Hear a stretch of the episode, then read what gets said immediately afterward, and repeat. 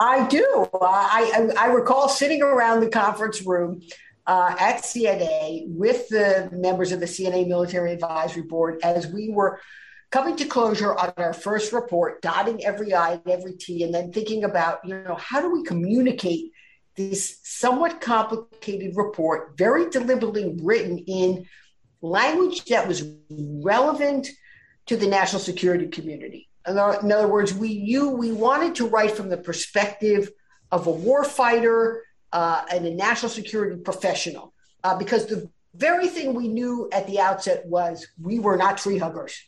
So we knew that. In fact, we didn't get into it for that reason at all. Um, and so we needed a way to communicate it. And force multiplier, for example, is a term commonly used to talk about technology or other enablers that help make our force more effective.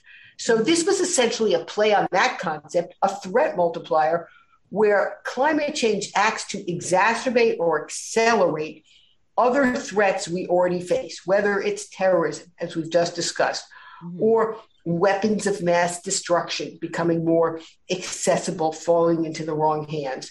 Um, extremism, now we have seen that in recent, uh, in recent times as well, as people become more desperate and fall prey to um, sort of other causes.